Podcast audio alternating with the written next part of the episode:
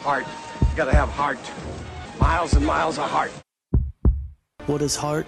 Heart is running through a return man when the game is on the line. Heart is giving everything you have in practice, day after day. Heart is finding the strength to run down the field one more time when you can barely breathe. The heart in me pumps Husker Red.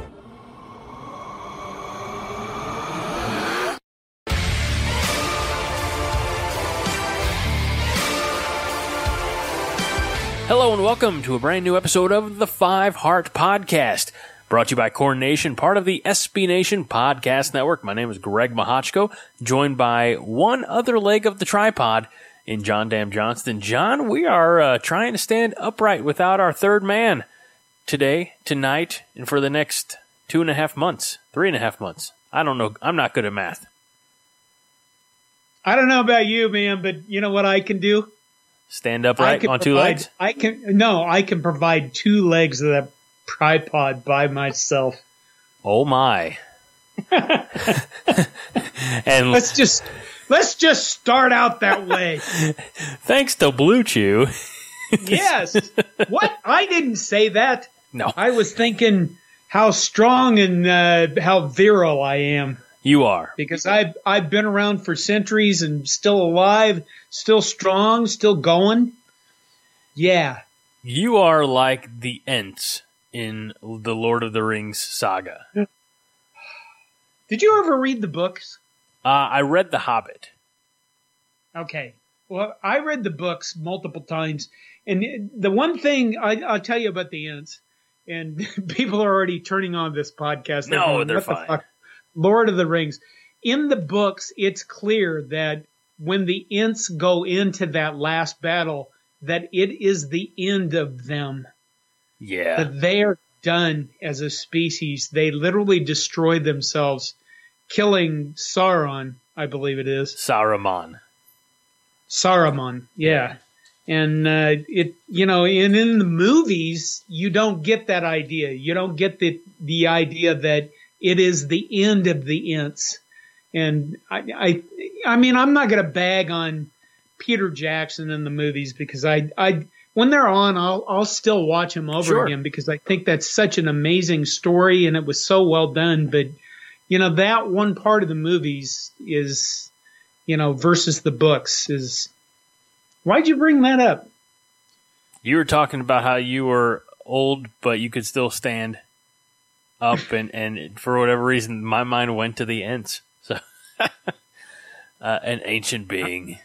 Okay, an ancient being. I feel great about myself. Well, t- tell you what, let's let's remind the listeners why we're bringing them this episode on Saturday night instead of our normal Friday morning.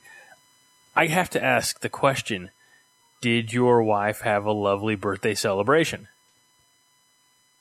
She did. Uh, my my rotten son turned 21 this week on January 15th. Hey, that's my dad's and, birthday. Uh, he is not. Uh, he is not. Um, uh, apparently, he's not. You know, one of those guys is going to go out and drink himself to death on his 21st birthday, which I kind of like. Uh, he texted me a a picture. He went for his birthday. He went with his girlfriend to the Minnesota basketball game, and he texted me a photo of a small girls dance team that was on the floor at the Gophers basketball team, and he said, "Look." Nebraska's basketball team decided to show up for our game tonight. Wow. And I thought that kid, that is a great shot you shit ass son. Fucking rotten son. Out of the will you are, but you know what I mean? You gotta respect that kind of shot. Unless unless you're one of those dads that has to go, I gotta control my kids and they should never you know, they're defying me if they you know what I mean? But it, when when your kid gets a that shot in on you, that you know that you've raised a good rotten son so January 15th, he turned 21st, uh, 21. Uh, January 16th, my wife turned some age and, uh, we went out to dinner with, uh, the rest of my family and it was an, it was a nice night. And she really enjoyed, your small child singing happy birthday to her because she works at a preschool. She is a preschool teacher for our church. I know that I belong to a church may come to a shock to some of you, but I do. I'm just, uh, you know, here's the thing. There, there's one good reason why I belong to a church, and that's because uh, if I spend all my time with uh, gin and vodka and beer, uh, you know, sometimes I should spend some time with uh, good, decent people, at least one hour a week or something. Well, I'm glad I, that she. I'm glad that uh, you know she enjoyed it. Uh, you'll be happy to know. She'll be happy to know that was actually done on the first take. Uh, it it took two takes for him to get out Grandpa uh, for my dad when we made that video for my dad's birthday, which was as we uh, mentioned the same day as your son's. So, uh, you know why that is? Because he got better at it as time went on. No, because my wife is just that sweet in the universe. Okay. I'm sucking up that bad. Okay, so what are we doing next? Well, I just got a weird email. Literally came in my inbox one minute ago. Uh, and I think it was supposed to go to you. It's uh, it, it's the title of the email says one food that helps with your quote unquote senior moments. It's from the dementia program. What is it? Vodka? No, I think it's spam. I don't know how it ended up in my inbox and not in my junk folder. Uh, so no, I mean the food, not the email. Oh, what gonna, what is the food that helps with our senior moments? I'm not going to click it, John. You don't click. Open, you don't open up spam emails. That's horrible. Why would you do that? Um, well, I do it because I have to investigate them as an IT professional. Okay. Would you? Let, can we start? Would you rather start on a light note or end on a light note? Well, he, we always have to end on a light note. Okay, let's do this one then. It was announced uh, in quick fashion earlier this week that Nebraska football and offensive coordinator Troy Walters mutually agreed to part ways. And in doing so, that opened up the door for it was rumored, rumor only, that Nebraska offered the position to LSU wide receivers coach Mickey Joseph that he apparently turned down. Scott Frost said no such offer was issued, but Matt Lubick is hired as offensive coordinator uh, for Scott Frost. Now, of course, these two were on the same staff at Oregon, and that's uh, what a, a, a busy week between what actually happened and uh, you know what was rumored to happen. Well, let's break that down, and we're going to use Husker Mike's analogy that he said to us in the Slack room. Uh, you remember when you're, I don't know, junior high, and maybe you wanted to go out with this girl or dance with this girl, and what you didn't do was you actually did not talk to this girl. You asked like this friend of yours to ask this friend of theirs, do you think I don't know, let's just say we're not going to use Karen because Karen is a horrible word on the internet now, right now. But, but I don't know. Come up with a name. Jessica. You know, Shelly. Okay, Shelly.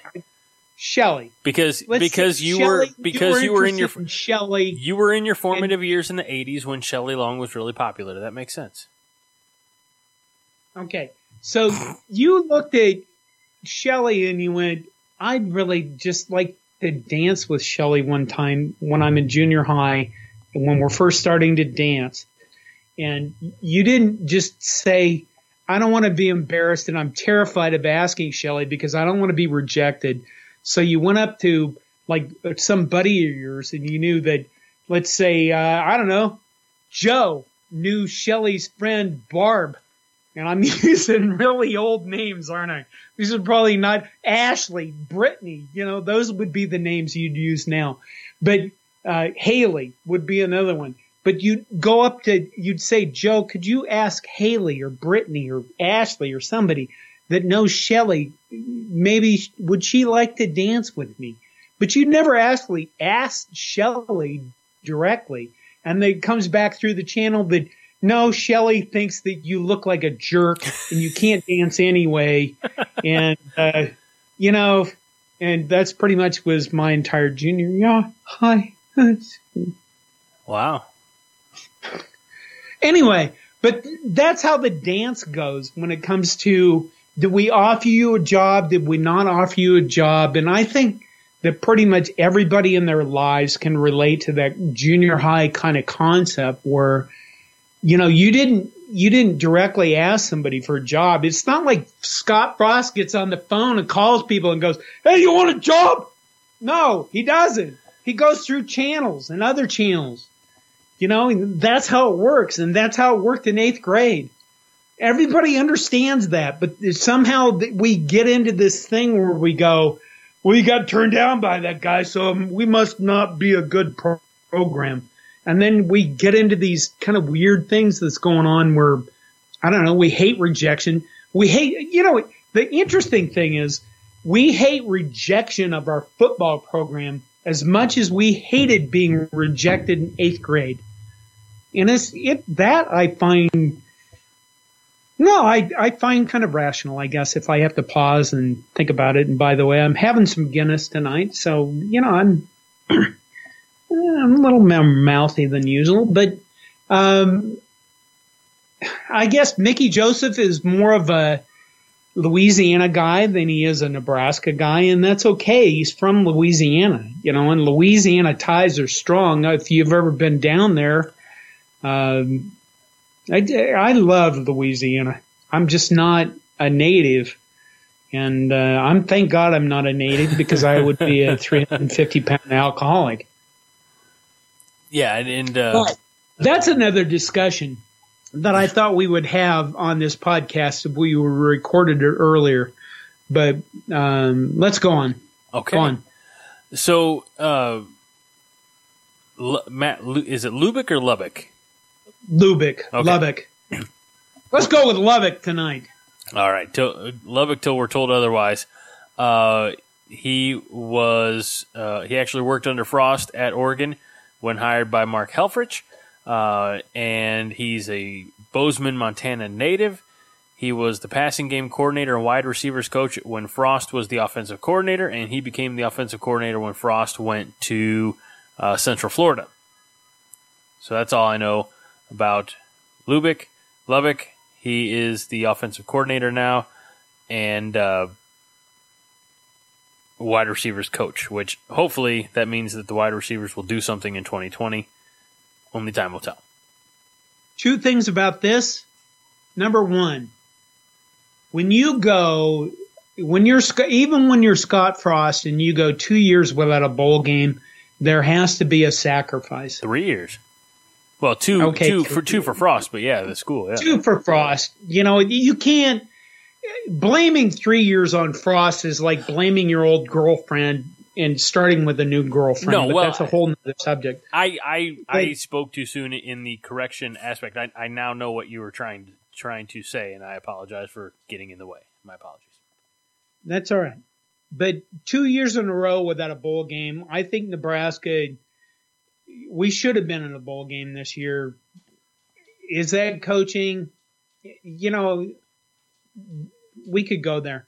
But the thing is that people expect somebody to be sacrificed. They really do. They expect someone to go, put your head on the block and we're going to chop it off and you have to go somewhere else. And we saw two coaches do that. Uh, Jovan Dewitt went to North Carolina. Yes, sir. And and the thing about that is, is you know, he went through cancer this last year, and uh, you know, Bo Pelini had this thing when we played Penn State after for the first game after the Jerry Sandusky mm-hmm. scandal broke, and he was asked should the game should have been played, and he said no because things are bigger than football. And when you go back and look at that, it, there's a lot of things that are bigger than football. And there's a lot of reasons to stop and take a moment. And one of those is, is De, DeWitt's cancer, you know, realizing that he coached special teams too this year. And did our special teams suck? Yeah, they did. They did because of injuries, and they did because uh, one guy kept cutting out of his lane and gave up two freaking kickoff returns that cost us two games. So, you know, are there things bigger? Yeah. Uh, he went to North Carolina, said that was partially because of his health, and that's fine. You know, I the the idea that we're going to stick stick around and have the Tom Osborne years, where you have the same coaches for 25 years, uh, That's unrealistic. it, it's unreal. And it's listen, it's not just college football. When you work for a corporation, do you work for them for 25 years and get a pension and retire? and a watch. Right. Times have changed. This is a different world in which we live now than we used to live. And it's, you could say that it's, if, if you're old like me, you can say, and shake your fist at the world and go, this is bad and I feel bad and there's no loyalty. Or you can look at the world and say, this is the change and this is how we're going to deal with it because this is the change. And it, it gives, what it does give is people opportunities to move around and find themselves in new positions, explore new opportunities, challenge themselves in different ways, and maybe find places where they fit better than anybody else. And there's nothing to describe that better than Joe Burrow's LSU season. Yeah. Yeah. We, we heard at the beginning of that broadcast, Joe Burrow wanted to go to Nebraska, his dream team, and everybody groaned. But you looked at Joe Burrow this season, it was like magic.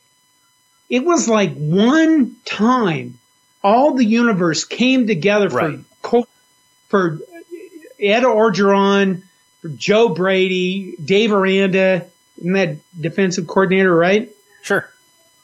And and Joe Burrow and T. Higgins and all those guys on LSU's team, and it came together in one point in one place, and it's like the universe connected all themselves and made them magical, and they won a national title, and then everybody left.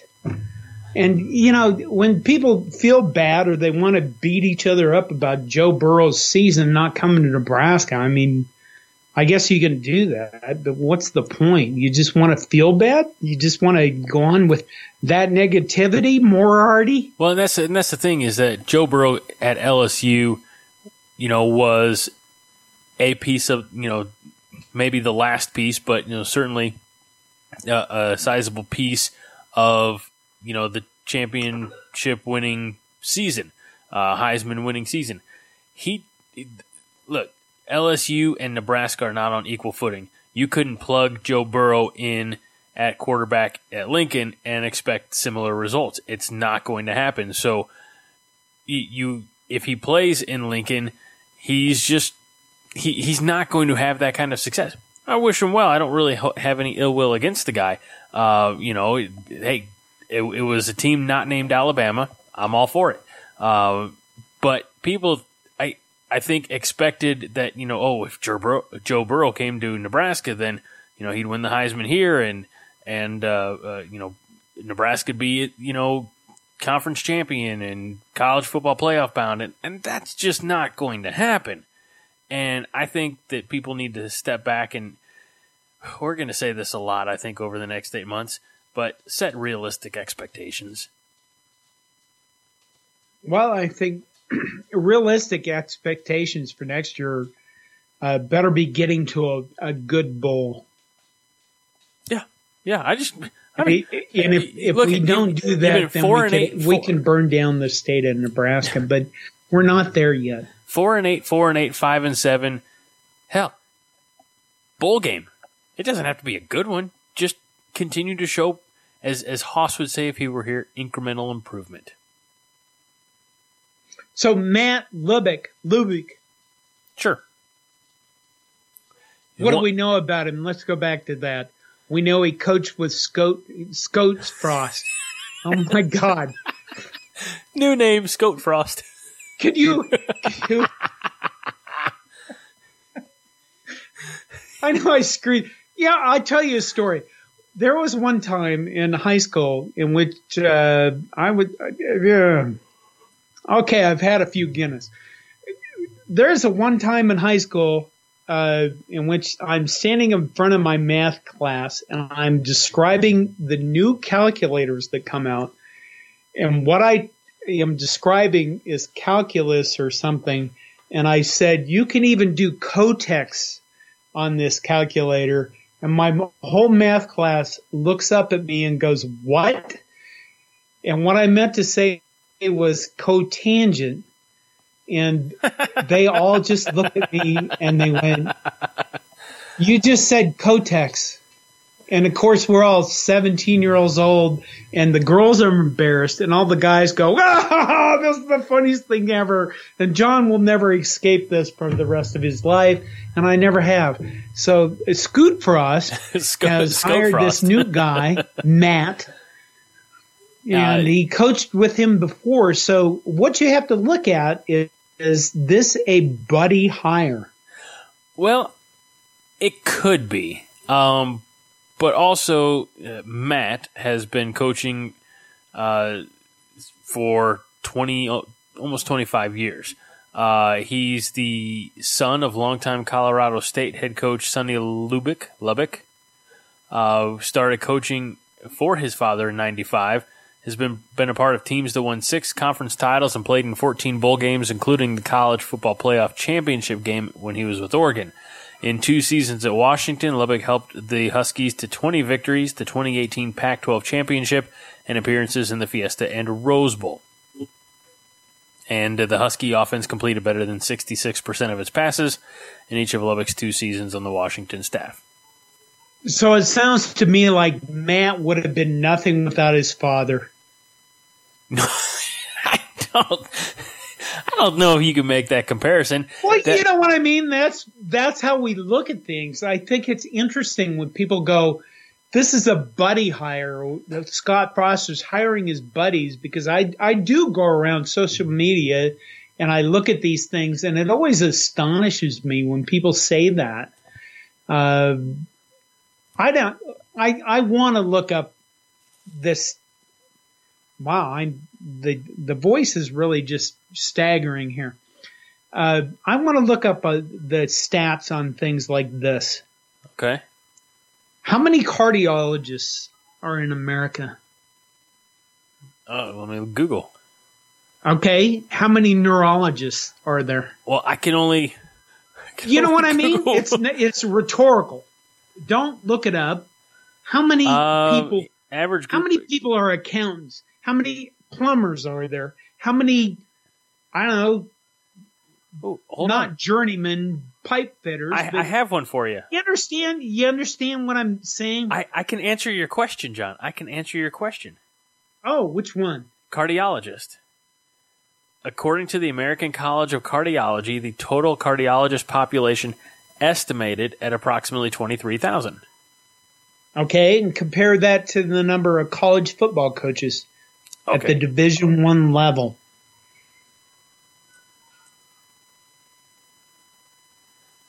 Literally, I- I- like, I'm- when we look at this, there are 23,000 cardiologists in the United States of America, right?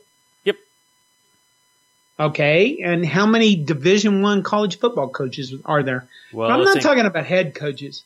I'm talking talking about about, overall. Okay, so you're let's say what there's 130 Division 1 teams give or take. Yeah, yeah. So let's times say- 10, Yeah, let's say times 10. So I think you can have 10 people on your coaching staff, Yeah, give or take. which would be what? How many people? uh, uh, 1300 give or take. Okay, so isn't pretty much when we watch movies like Six Degrees of Separation, wasn't that a movie? I don't know. I always called it the Kevin Bacon game, but I know what you're talking about. But you understand that everybody is everybody's buddy in coaching because everybody knows everybody else. It, because it's a fraternity of, of a very select few. and they go to all the same conferences. They share ideas. When you are an accountant person, you go to accounting conferences if your company will pay for it. And few companies do these days. But if, if you know what I mean, we I do. all have, let's say, lawyer associations. I don't know, associations of. You know what? I'll tell you this. I'll tell you this. I've been an IT consultant for 30 years, and one of the most, one of the more interesting things I've ever done. Uh, I used to work with a company that was the Wood Turners Association. And these were people who literally turned wood. They took wood and turned it into beautiful objects. And you can look them up on the internet, I think at woodturners.org. And they made, they took wood and turned them into the most beautiful things ever. They were an association. You can look up an associate. I don't. You know what there is now in Nebraska? I saw in the Daily Nebraskan last week that there is a furry association or a furry student group. I'm not surprised. And you know what that means, Greg? That means that there's a place for everybody in this world. Yeah. And the thing about it is, when people go, well, he's hiring his buddies. Okay. What is he supposed to hire a fucking guy from Malaysia he doesn't know and never heard of? yeah, I found this guy that was a coach. He coached for the Singapore team because he was an expatriate. Couldn't get a job in Singapore because they don't allow people down there to get jobs if they're Americans and coaching in Singapore, which is actually something my brother-in-law did. But I don't, you know, the whole buddy hire, you know, thing constantly bugs me. Constantly. Well, talk about another buddy hire. Uh, Scott Frost also back bought brought back Mike Dawson, coach of the outside linebackers, in place of Jovan Dewitt. That guy looks like Tony Soprano. Yeah.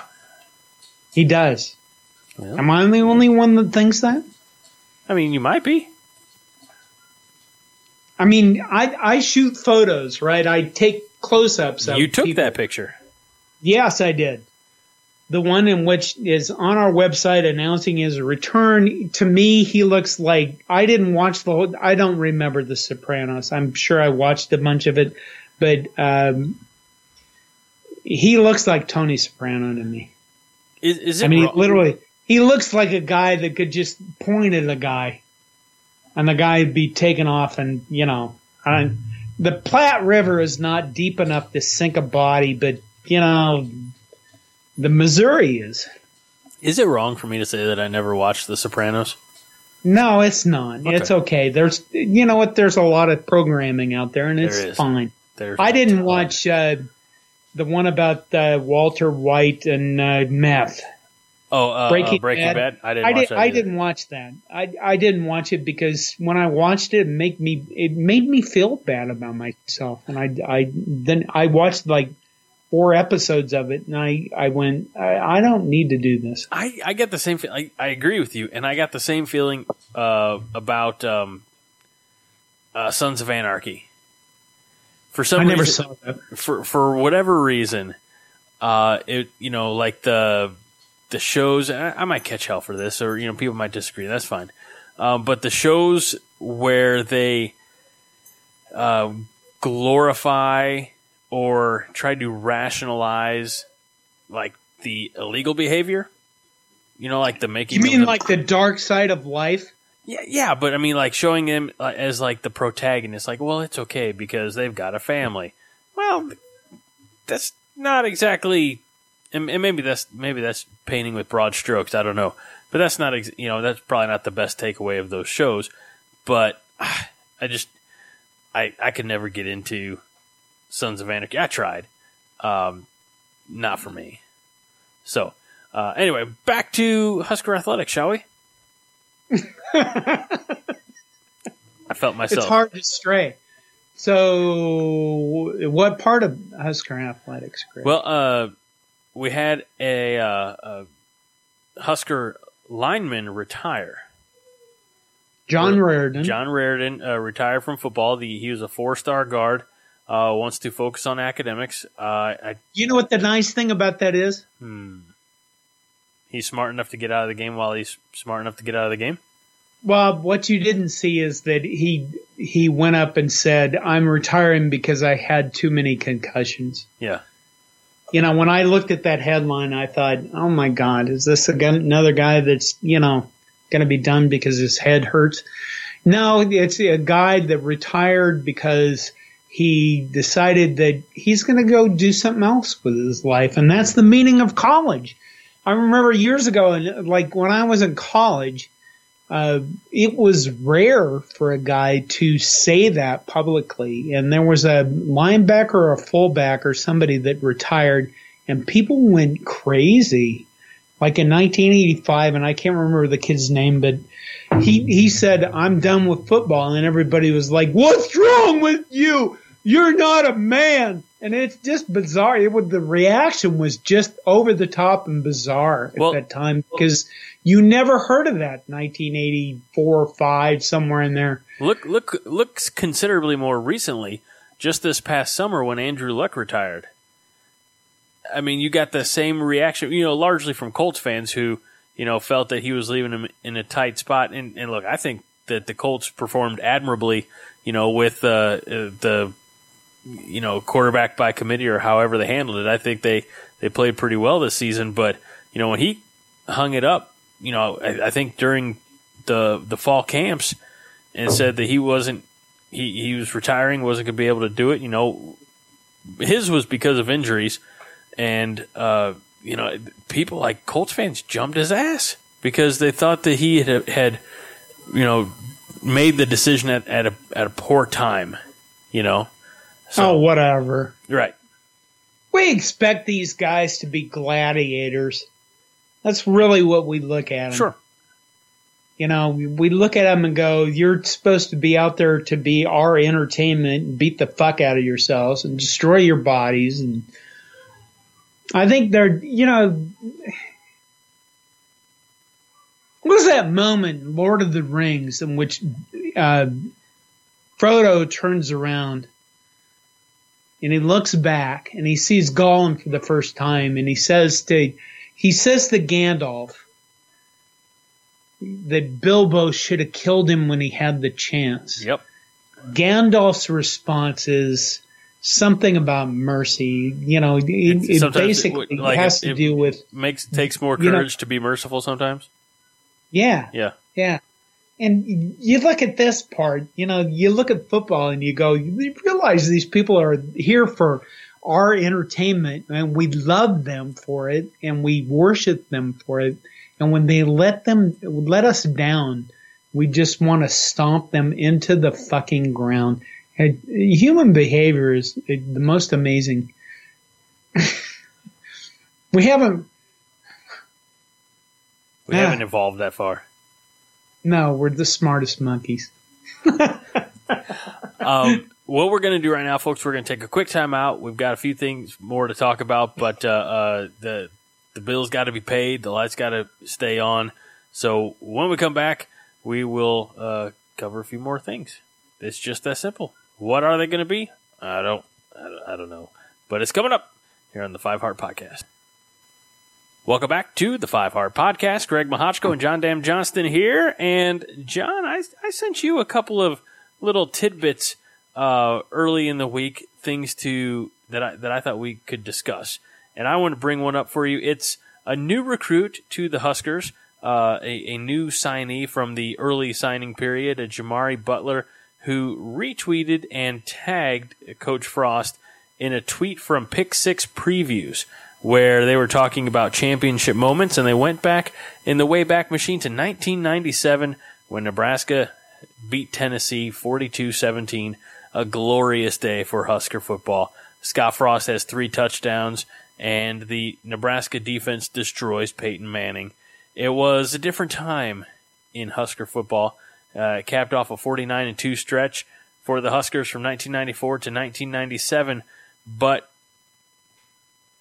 what I took, my biggest takeaway was that some of these young kids, young men, can't call them kids, but these young men are seeing this. They're seeing the school that they signed on an agreement to play football for and the coach that they signed on uh, and, and agreed to play for from 22 years ago. And I get the feeling that they're excited about it and they're, it, maybe I'm projecting or, or maybe this is wishful thinking, but they are hoping that they are the group that are going to be able to bring Nebraska back to those types of moments. I'm supposed to react to that? Yeah. In any way you feel necessary.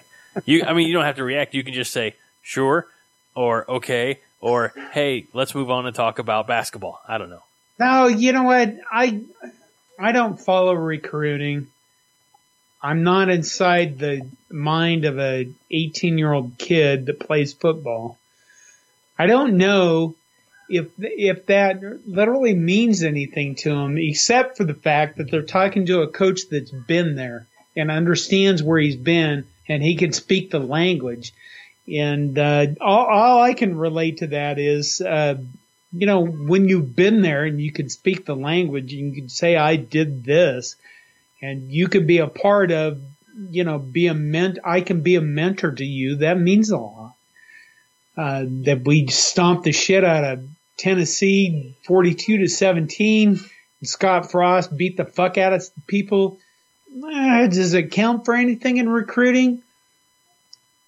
Hmm, maybe not. Did, you know what? Here's the thing I think about recruiting. I think that something has changed where, you know, the best recruits are going to Clemson. They're going to Alabama. They're going to uh, LSU now, and they're going to go to teams where they think they can win a championship and they can get noticed and get into the NFL. And maybe that's because those teams have the best coaches, and maybe that's because Odell Beckham Jr. gives them cash. I'm glad you brought that up. You know, and gets uh, uh, a warrant out for his arrest for simple assault too. But let's talk about that. I think it was it. It's people would listen. You can cut that part out. Um, no. You know, there's a lot of stupid shit. Nebraska or college football is insane. It's insane because the people who run it make so unbelievably much money off of it that it's stupid money. When you look at, like, for example, how much bowl representatives get paid for doing what because they got into a position to wear a blazer to get paid I don't know, four hundred, five hundred thousand dollars a year. Nobody tracks that stuff. And then we get bent out of shape because after the title game, some professional football player, whether we like him or not, walks on the uh, literally in front of cameras and starts handing cash to guys who are already going to be in the NFL draft anyway. And then we have to get our bent out of shape about it and I don't know if, if Nebraskans, most of the people that paid attention to this podcast were Nebraskans, just stopped paying attention. But what happened is after the LSU title win, Odell Beckham Jr. walked out on the field in front of cameras and started handing $100 bills to certain players. When they went into the locker room, a Louisiana police officer decided he would come into the locker room and arrest everybody for smoking a cigar or underage drinking. Okay. I have been in New Orleans for a long time as a consultant. I worked there pre Katrina and post Katrina. One of the first things that one of my old college roommates said to me when I went down there was, John, there's only two types of people that live in New Orleans, and that's alcoholics and functioning alcoholics. and, Wait, I thought he probably, was joking. I was say maybe and I then I worked there for a while, and I discovered he wasn't joking at all. New Orleans is a very just unique city in the entire planet. It's a plant. It's a city full of Catholics without guilt. And I was raised Catholic and I understand how unique that is and why I love going to New Orleans just so I can be around a bunch of Catholics who understand what it's like to go to confession, but at the same time go, I'm going to show my tits on Mardi Gras and get beads for it. It's an amazing city. All the music, all the music and all the culture and all the things that go out, come out of it are just, uh, if you've never been there, it's a better trip than Las Vegas. It's scarier. Well, not really. I don't gamble, so I fuck the Las Vegas. I feel I like go to New Orleans at any time, but I feel like um, what you just said about New Orleans should be like their city motto. We're full of Catholics with no guilt. I think everybody understands that. You know, and I can tell you stories about being down there No, no. what happens in Nolans No, stays in no, Nolans. before Katrina and after Katrina, and they're really sad stories. But um, the thing you have to understand about New Orleans is there's no rules. If you set up a roadblock, like you know, for years we we did this roadblock thing to catch drunk drivers. If you did that in New Orleans, you'd arrest everybody on the planet, right? So this concept that this guy would walk into uh, a locker room and start arresting any, everybody for underage drinking or smoking a cigar is just so off the charts, phenomenally stupid. And then Od- Odell Beckham Jr. was going to get arrested for slapping him on the ass. And he did. It's on video. He Yeah. walked up to the cop and he slapped him on the ass. My question looked like is the cop wanted to hit him. my question is did he say good game? Because if you say good game and then you slap him on the ass, then it's you know, you get away with it. I, I have no idea. You gotta say you gotta say good game, whack. Well, that is not enough. Now they now it's come out that the police officer doesn't want to press charges, and you're kind of like, huh. It's It's it's, a- it's a just hairy All of this stuff is goes back to college football being the just insane sport that it is. Um, I will I will say this. When I said New Orleans has no rules, New Orleans has one rules. One rules. One rules. One rules. One rules. One rule. One Wait, rule. I'm all right. stuck. It has one rule. Don't fuck with people. I, I'll tell you this. Yeah, they you can be drunk as shit. You can wear whatever you want. Uh, you can look up photos of uh, LSU and uh, stuff on Bourbon Street and find guys wearing stuff that, that nobody should ever be wearing. But I'll tell you this: when you're in the LSU, when you're in New Orleans, New Orleans uh, the only rule is don't fuck with people. Don't get into fights because the police will beat the living shit out of you. And I'll tell you that for sure. Anyway, Noted. I've seen that firsthand. But um, where where were we? What were we talking about? LSU and uh, Joe Burrow and Uh, yeah, we were about 15 minutes ago. I, anyway. Yeah, I mean, it, put There- There's going to be this much rambling during the off season, isn't it? After three straight years without a bowl. no. what do you Eventually, we'll want? get some guests or What something to, to visit with us and and you know keep us occupied, keep us out of trouble. Right? We got to. We do, we need to find some guests. Well, I mean, that sounds like it's you know post show production meeting type of discussion that we don't want to waste valuable time on. Now, let's talk about Nebraska men's basketball, just briefly, because they played tonight, and fortunately, fortunately, we were able to uh, push off the recording of the podcast until they lost to Indiana, and uh, you know it was it was what it was. The final score there uh, being um, a score. I'm looking for it.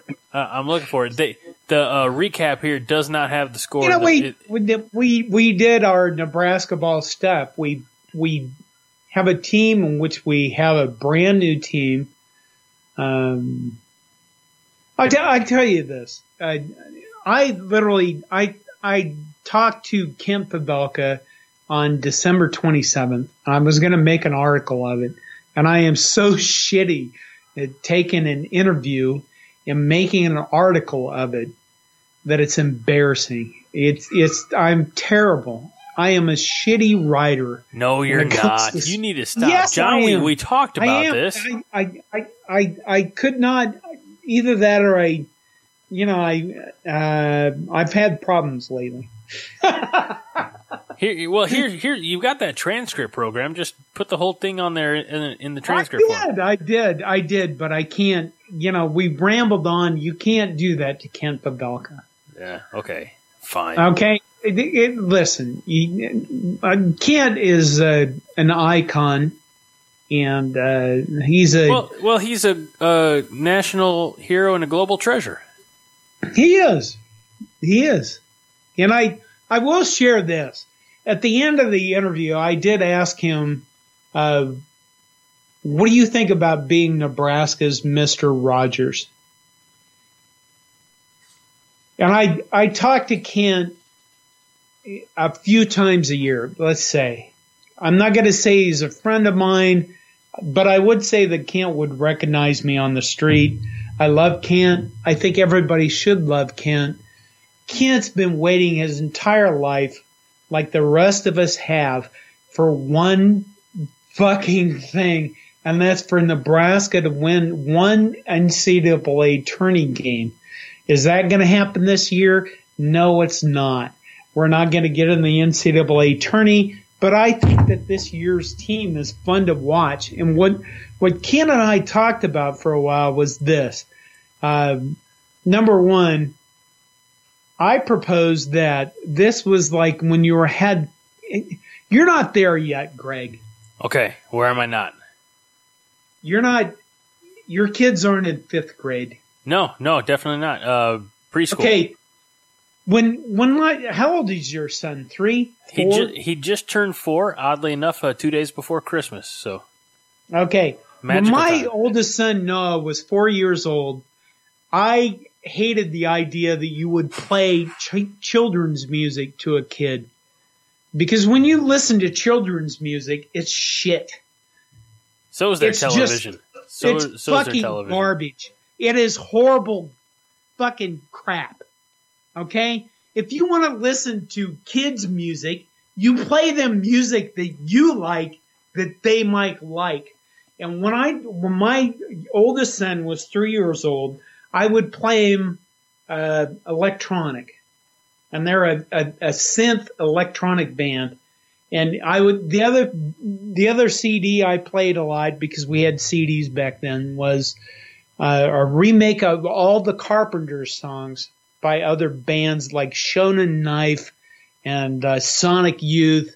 And we, I would dance with him when we, when he was three years old. I would dance with the Carpenters, which the Carpenters are one of the best bands ever, but their music remade is even better. So why would you literally take your kids and you want to teach them music and force them to listen to like Kidz Bop or some fucking crap like that, or like he did. I don't know what the kids' music is because I never played that. All right, I don't think it's that, but I don't uh, think you're far but, off.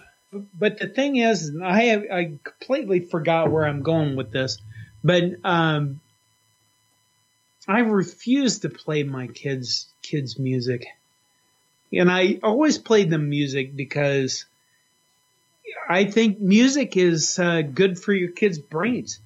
It makes them learn math much better, but it's also music, and music is beautiful. It's one of the things human beings do that we can all look at and go, "My God, this is wonderful." And we can goes back thousands of years. Anyway, what I told when I was talking to Kent Pavelka, I said, you know, this is like going watching this team is like going to your kids' dance recital when they're in fifth grade.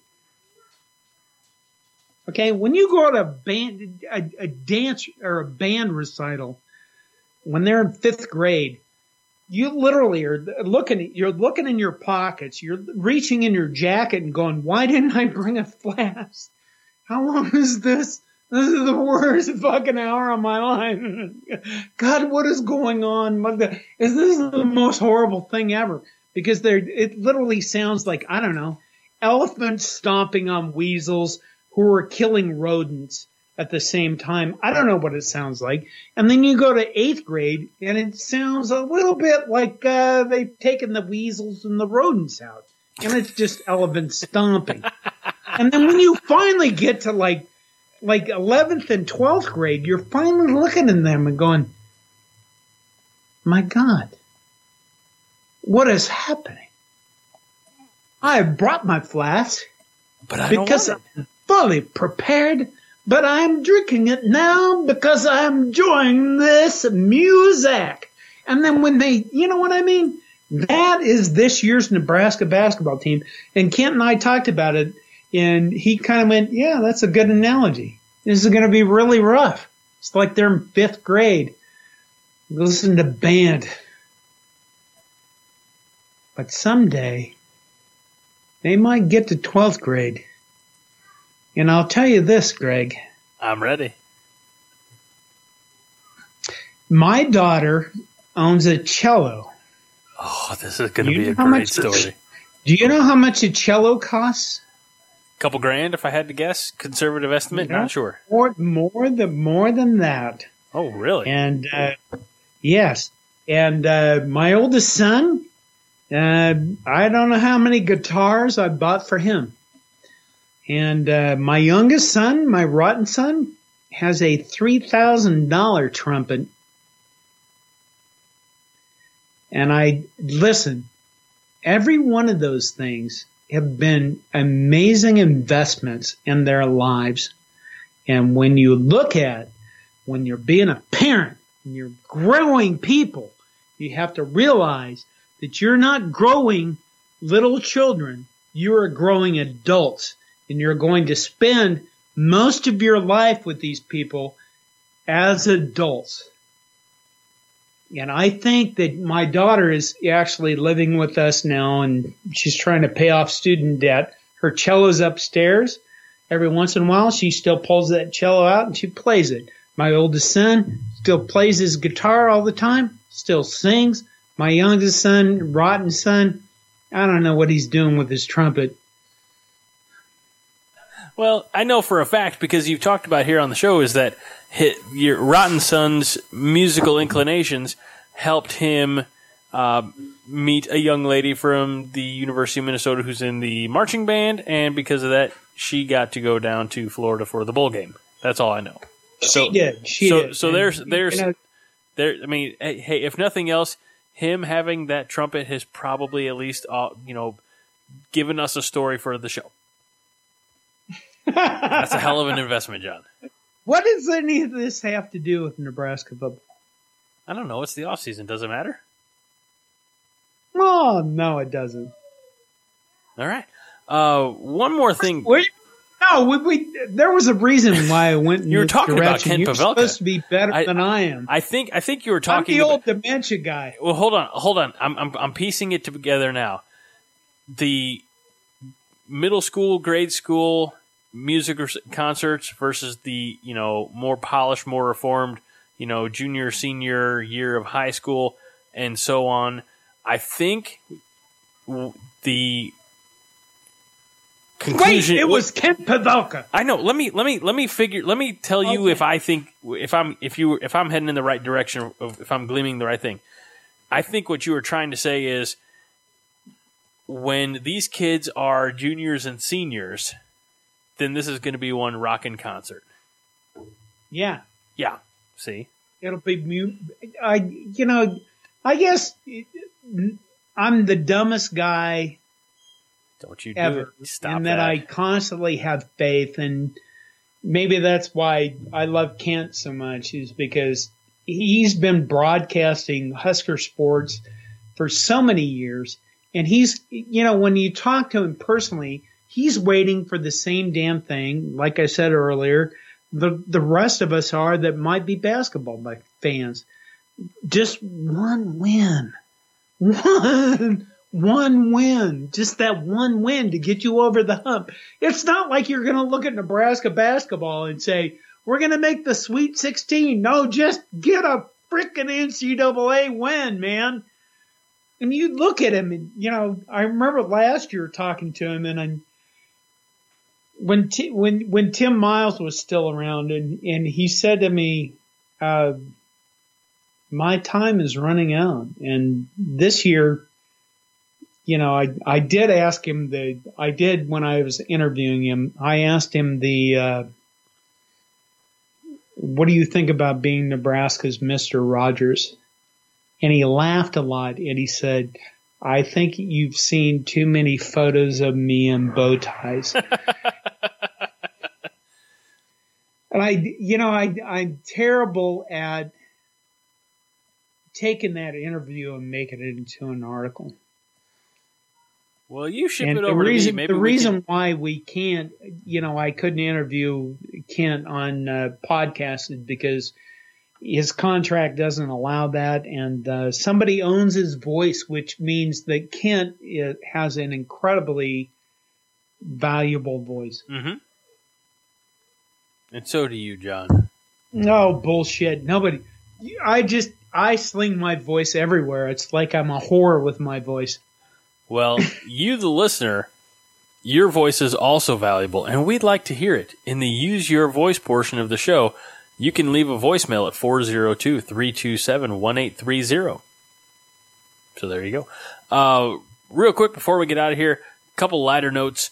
Uh, CornNation.com, John. I don't know if you're aware. It's uh, SB Nation's Nebraska Cornhusker site. Anyway, that was the. Thanks for laughing at the joke. Uh, we now have a wrestling writer.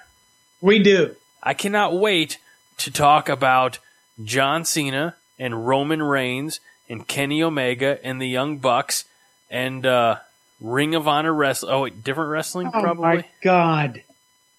We're not talking about those things. We're talking about Taylor Venz and Chad Red Jr. I know. I was kidding, but you well, all maybe he's into those other things. I don't know. maybe. we- Hey, you know what? Brock Lesnar was uh, a national champion at Minnesota, so He anything's was. possible. So anyway, no. Uh, so I'm excited that there's going to be some wrestling.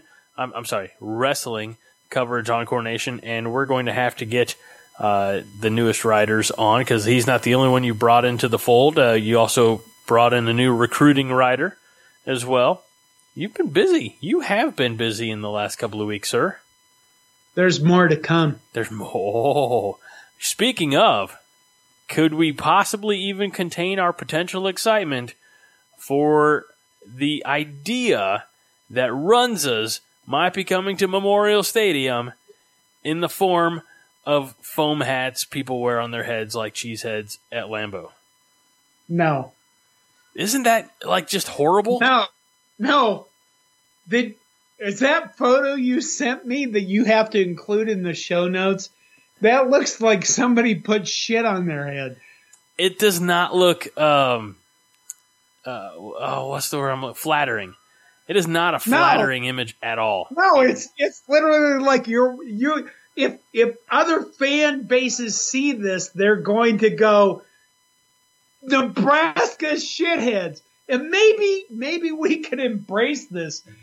Oh God. Was that the real photo? Or is you making that up? Well, it's from uh, uh, the Lincoln Journal Star. So one can only guess. I mean, there are cheese heads in the back and other types of molded foam hats.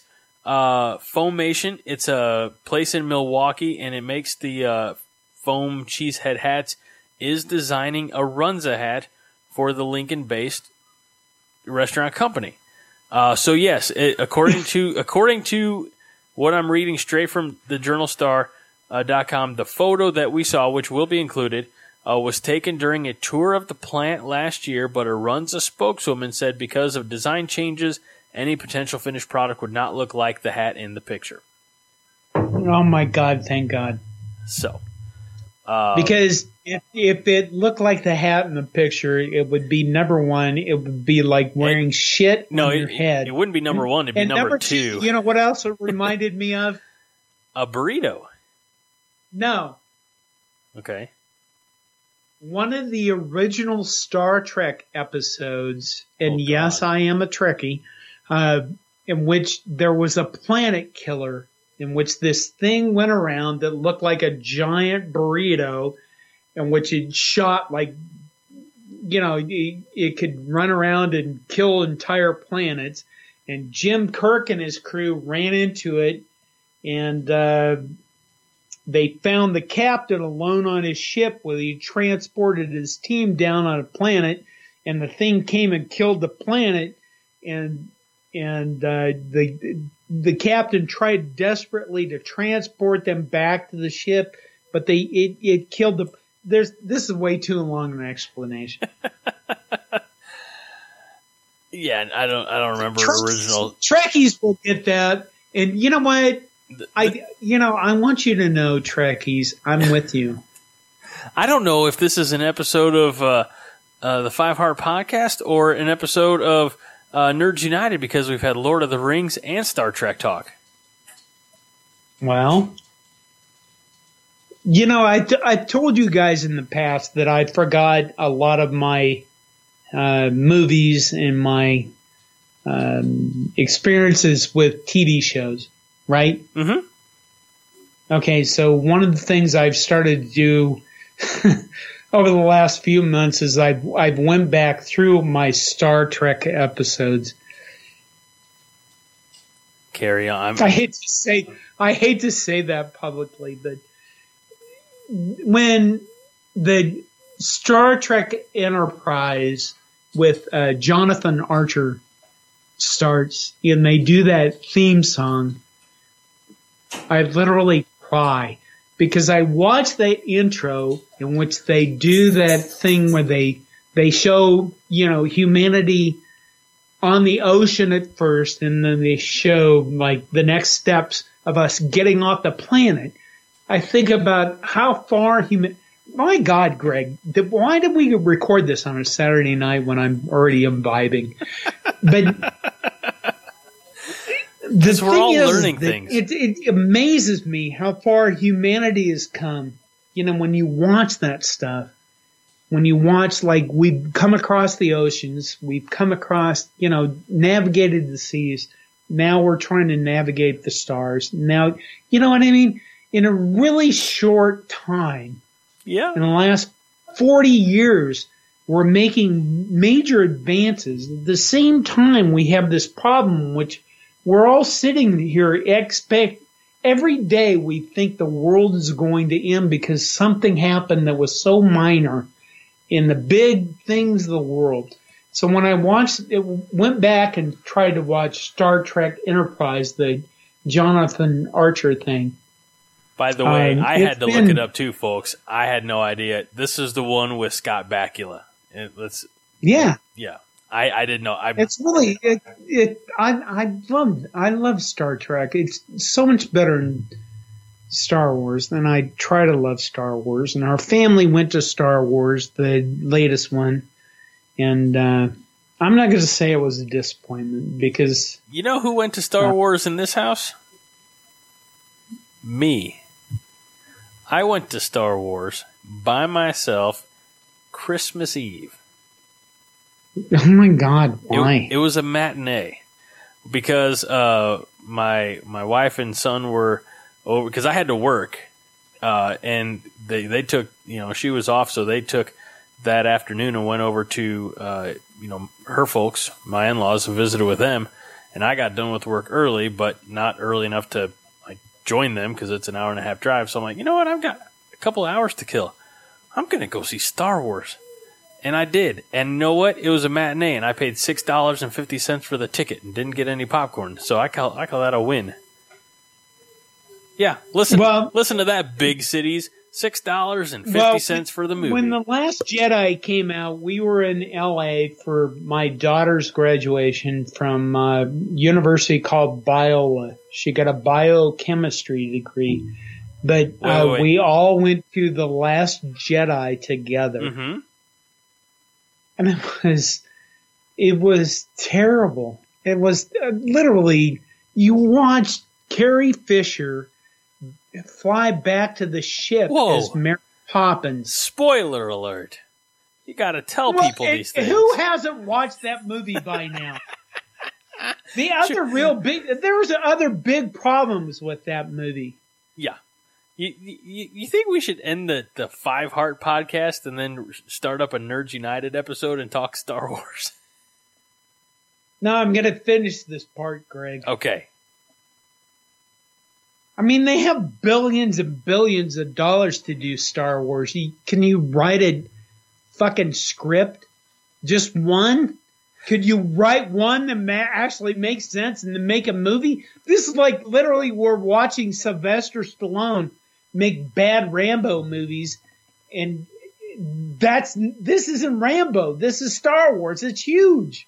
I think I think the the biggest mistake that they made with what they you know what we call the sequel trilogy is they didn't have any three movie idea mapped out. They kind of flew by the seat of their pants each one and when Rian Johnson came in Oh. for the last Jedi and he he you know made so many sweeping changes then uh you know then you lose you, know lose any continuity. So You have Carrie Fisher saying goodbye to an admiral who's going to sit on her ship and watch most of the rebel fleet get destroyed when she could have turned her fucking ship around at that moment and flew it in light speed into another ship and killed them. But no, she sits there and waits until they're all dead and then she does that. That's the and then you have Finn, Finn, who's literally who Finn. I love Finn, who's sent off on a journey. to get some space at horses. the end of whatever journey he's on makes no difference to the end of the story whatsoever. This is writing a plot that is shit. It's shit. You wrote shit. And nobody told you it's shit, and you have billions of dollars at stake. I'm sorry this is part of this podcast. It really bothers me. Let's call it a night, John. It's late. You literally have Finn by Captain Phasma, and it lasts two and a half minutes. It could have been a big fucking battle, and it was shit. You pooped on the screen. You good? No. Okay, you gonna get there? You know what the funny thing is? That I I rode back. We went to LA for this vacation. I rode back with a former Gopher football player who played under Jerry Kill, and I sat next to him, and he's literally at the U. And he, the friend of mine on Facebook, and uh, he's at the USC Film School, or he was. And we talked about a lot of this stuff and it bothered him. And we talked about filmmaking and script writing and stuff like that because, you know, I'm, I'm a filmmaker and a script writer. No, I'm not. For God's sakes, if I recognize this and, you know, we discussed this and people in the plane, it was late at night, were like, "You- could you guys shut up because we're getting animated. I didn't get this animated, but, you know, God, when you, when you have that much resources that you're Disposal. Yeah. And you write garbage, you know somebody should call you on it. Well, You know what we're going to end this with? oh God. We're going to end you with this. This. Okay. We're going to end this with uh, going back to Nebraska football. Okay. Uh, two losing seasons in a row for Scott Frost. Correct. Okay, we we talked earlier about how somebody had to be sacrificed, and I don't know if it was sacrifice. I, I, bis, oh my god, I made that noise. But um, Jesus, but somebody had to be fired, You know what I mean? Mhm. I don't care if you're running a football team or you're doing a project, a major project in a corporation. If you fail this badly, somebody has to be fired. That's how it goes these days. I don't give a shit if you're an old person listening to this and thinking Tom Osborne saved his staff for 25 years, and which is a lie because he didn't. He got rid of people too. They just went other places. Nobody paid attention to that much. But, uh, you know, since we're going to bring it full circle, you know, somebody had to go. And I think, you know, we're all, we're all kind of looking at the defensive side and going, well, when's Erik Chinander going to go? Well, you know what? I, I would look back on this season. I would say that the offense failed more than the defense. I think I, I've said this many, many times over. Um, our offense needs to score 40 points a game. If you're not, sco- I don't give a shit if it's the Big Ten. I don't care what defenses we're facing. This offense should, under Scott Frost, score 40 points a game. Average. Not, not on an anomaly. We score, I don't give a shit if it's Iowa and they punt 34 times. We should score 40 fucking points a game. And if you can't make that your goal, you're going to fail in today's college football because that's the direction it's going. And we're going to end on that, Greg. You son of a bitch. I love you. yeah, well, you let me ramble on this bad. I mean, I mean, by this point, people got to think I'm a little bit crazy. You are, but that's okay. That's it's endearing. It's charming. Uh, he is John Johnston. Uh, you can find him on uh, Twitter doing uh, some of the uh, work there at the at CornNation account. My name is Greg Mahochko. Of course, the show is the number five Heart Podcast on Twitter or written out Five Heart Podcast on Facebook. Join that conversation. That phone number again, if you want to call in, leave a voicemail and uh, bring your own topic to the table 402 327 1830 for John, for myself. It's the off season. yeah. It's the off season. You need to call in and give us ideas about what we should discuss. I don't care if they're like uh, you know strategies about World War One. Give us ideas, you sons of bitches. Well, in in in all honesty, just look how far we strayed off the path tonight. If you want us to either go further off the path or stay on the path, then drop us a line and give us a question, and we'd be more than happy to answer and interact with you in that way. Uh, but in the meantime, and in between time, we're here each and every week to remind you that Five Heart is all the heart you need. John, You know, I paid thirteen dollars for a gin and tonic this time to see Star Wars. you Just to say I could pay that much money when I was at a movie theater. you paid twice as much for the drink as I paid for the ticket. Right, yeah. You know why? Why? Well, because I, I live my life decently. I'm pretty much out of debt and I can afford to do that kind of stupid shit. Well, that's fine. Anyway, go big red, Greg, you son of a bitch. And win the damn off season.